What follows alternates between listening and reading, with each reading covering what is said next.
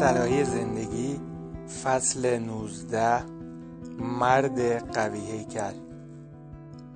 مجری برنامه درب قفس را باز کرد و لری و من از آنجا بیرون آمدیم. اولین کسی که دیدم هندری بود. او به لری اخم کرد و من را با گرمی در آغوش گرفت. بهم گفت تو انجامش دادی بالاخره. لری هم دست منو بالا گرفت و بالا برد و جمعیت دیوانه‌وار شروع به تشویق کردند. ما از راهرو وسط جایگاه تماشاچی‌ها رد شدیم تا بریم به پشت صحنه. مردم پاپکورن‌های خودشونو مثل برف شادی روی سر ما می‌ریختن. خیلی از افراد از روی صندلی خودشون بلند شده و به ما نگاه می‌کردن. یکی از نیروهای حراست که در برابر ورودی صحنه نمایش وایساده بود، در رو باز کرد و اجازه داد تا ما وارد پشت صحنه بشیم.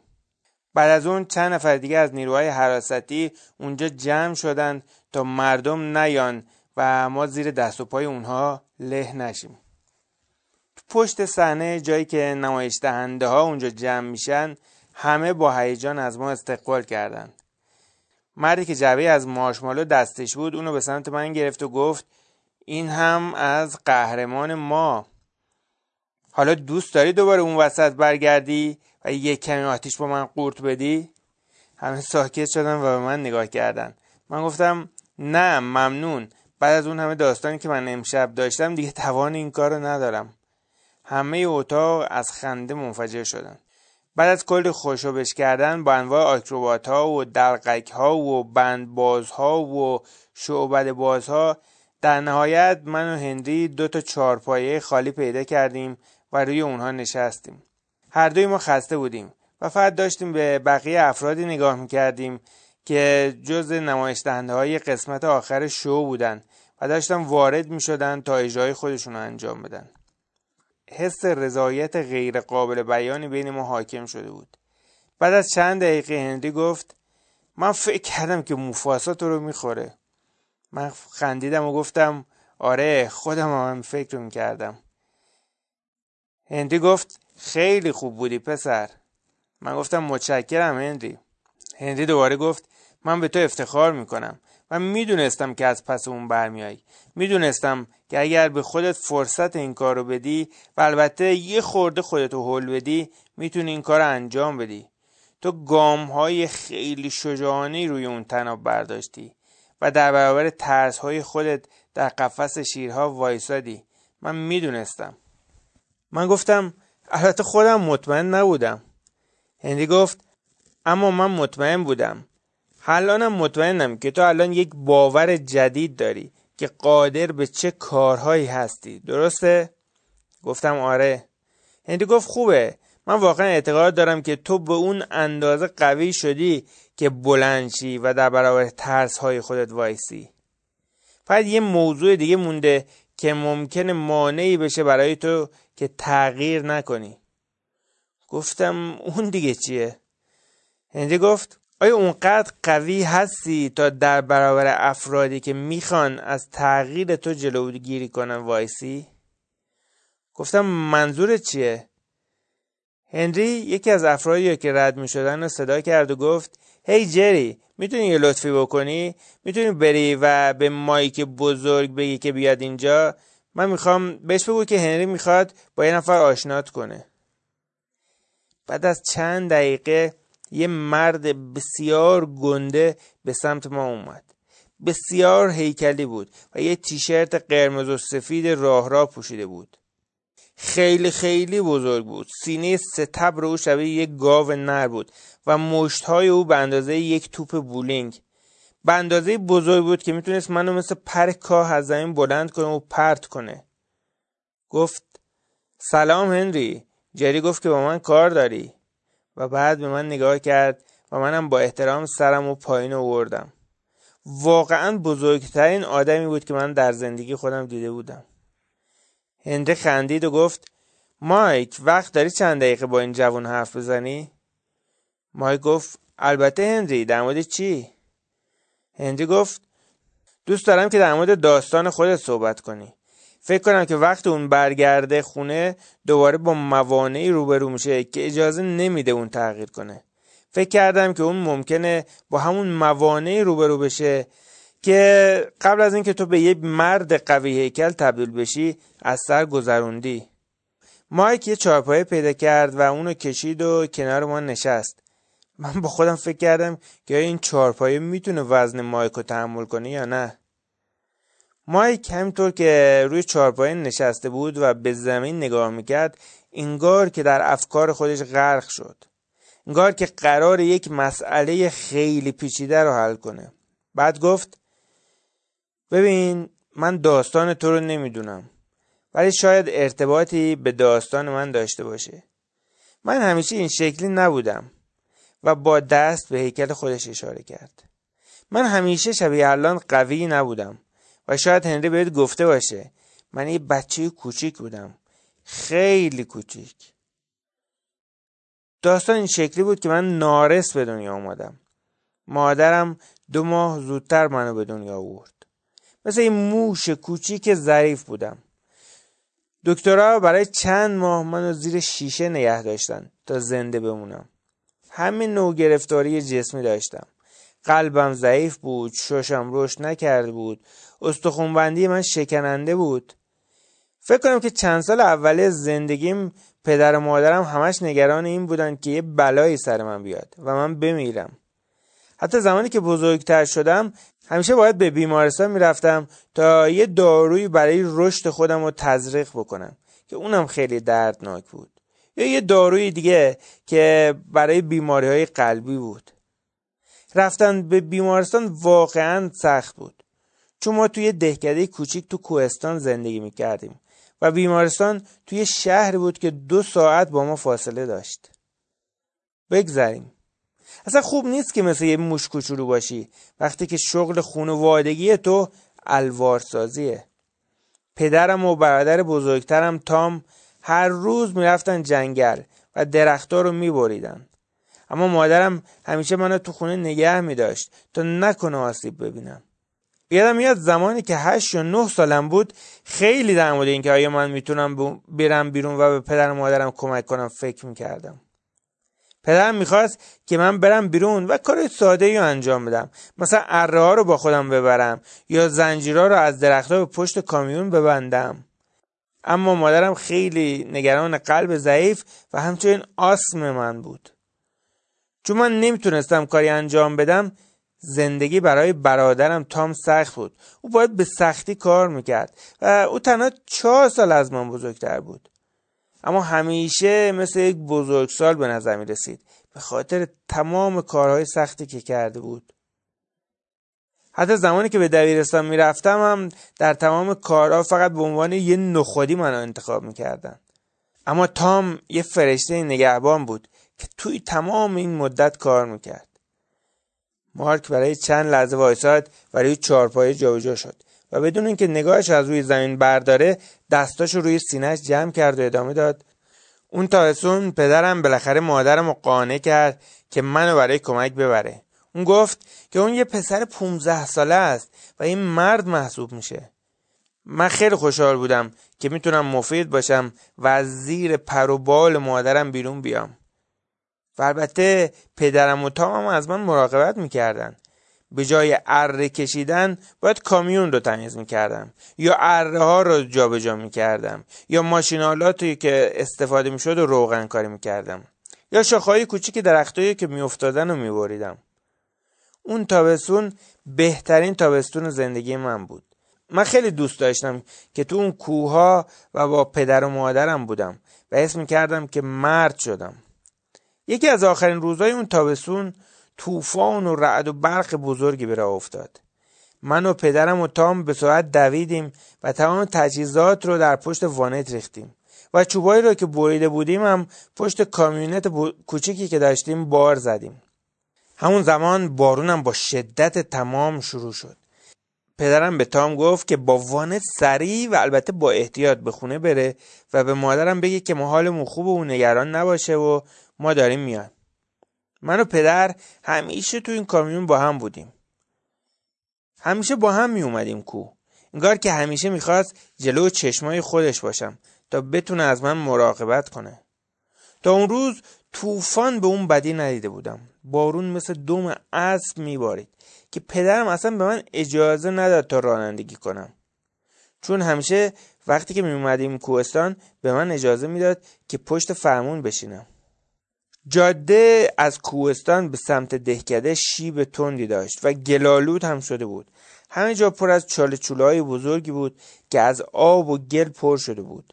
در گوشه و کنار هم آب راه افتاده بود و ده‌ها رودخونه کوچک ایجاد شده بود و کانال‌های دو طرف جاده هم دیگه لبالب آب شده بود. ما با آرومی به سمت پایین می‌رفتیم. تقریباً نصف راه رو رفته بودیم که یک صدای عجیبی از پشت کامیون شنیدیم. پدر سرعت کامیون رو کم کرد.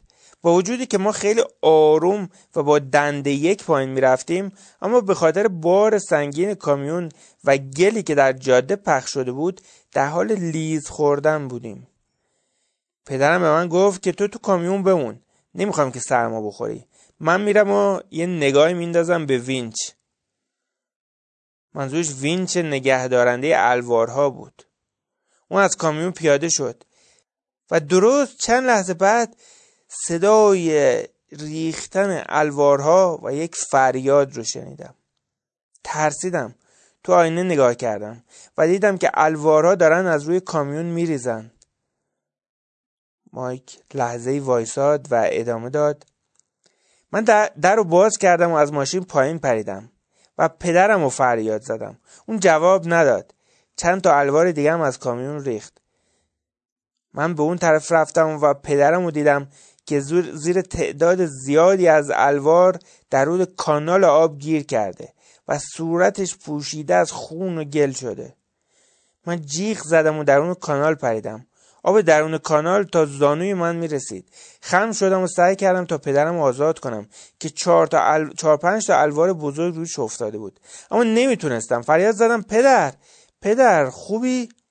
اون چشماشو باز کرد و به من نگاه کرد. ترسیده بود. من هیچ وقت ندیده بودم پدرم اینقدر بترسه. آب به کمرش رسیده بود. اون سعی کرد تا بازوی خودش رو تکون بده، اما از درد فریاد کشید. او درموندگی به من نگاه کرد و گفت پسرم نمیتونم تکون بخورم. من گفتم پدر من میارمت بیرون و بلند شدم و بازوهای خودم رو زیر بدنش کردم.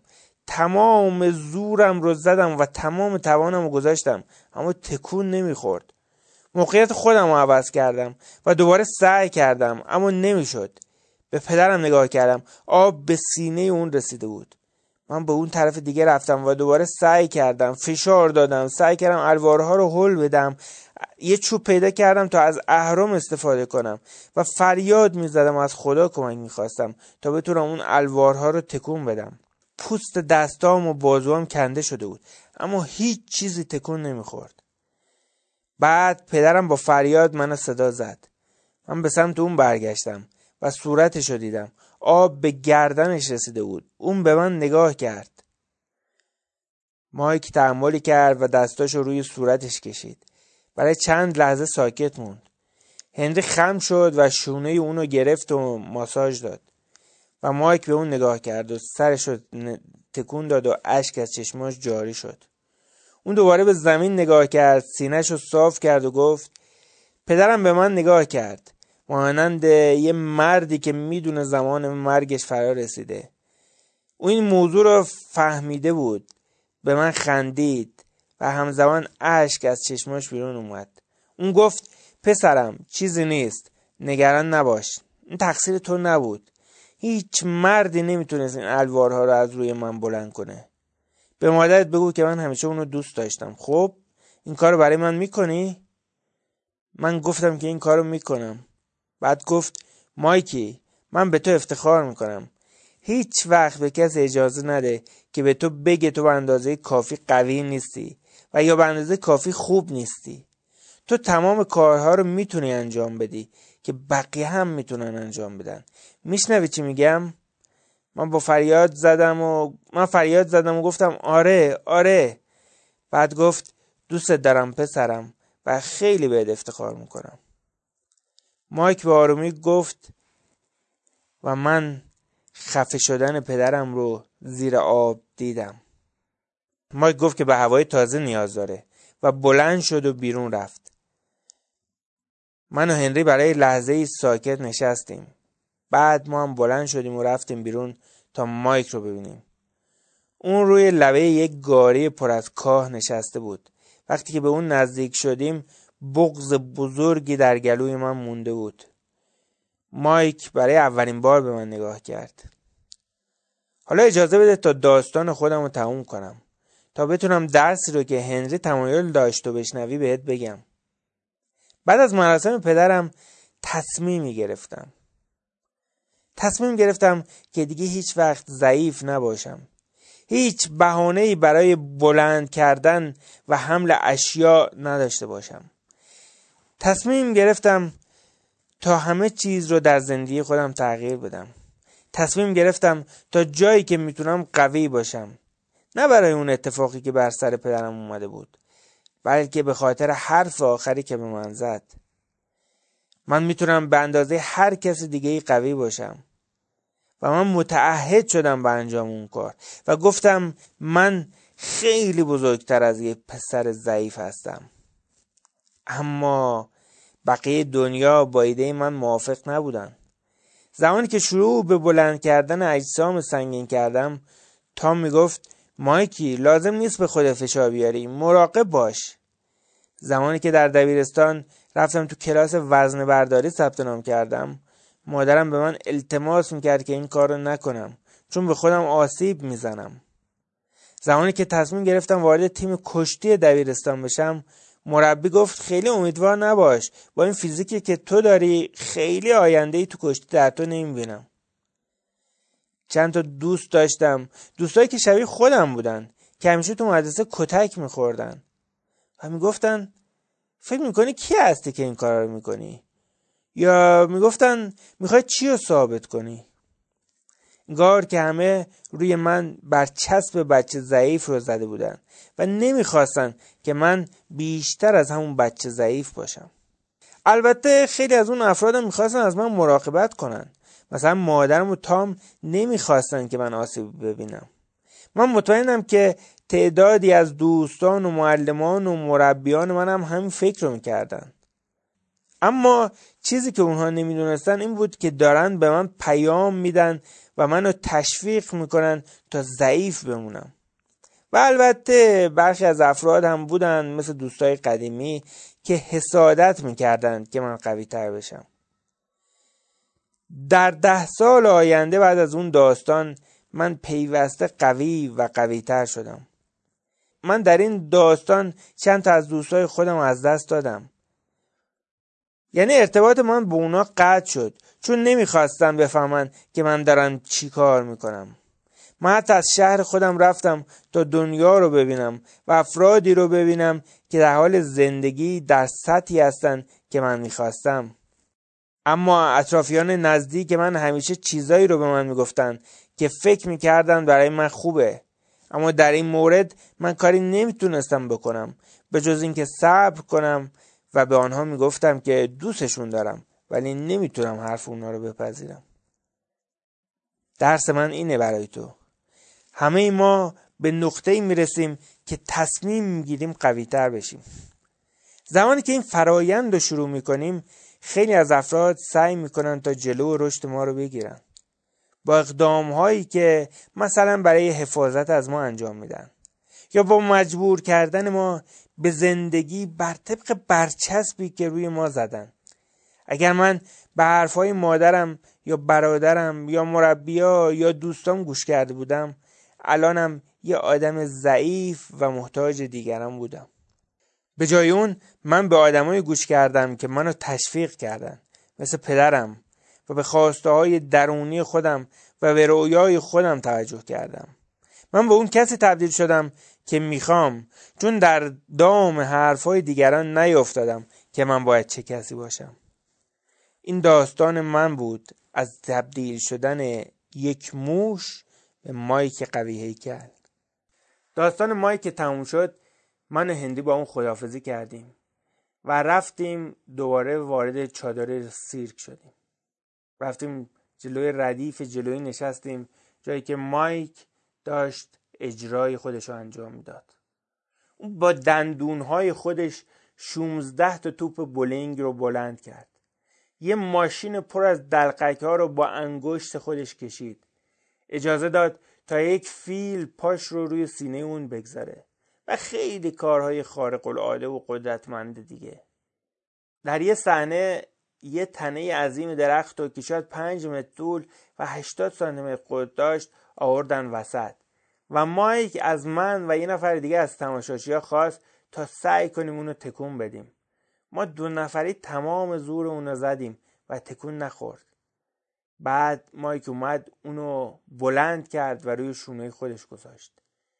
جمعیت حسابی تشویق کردن و برای اولین بار از زمانی که مایک رو دیدم تو چهرش لبخند رو دیدم. پایان فصل 19.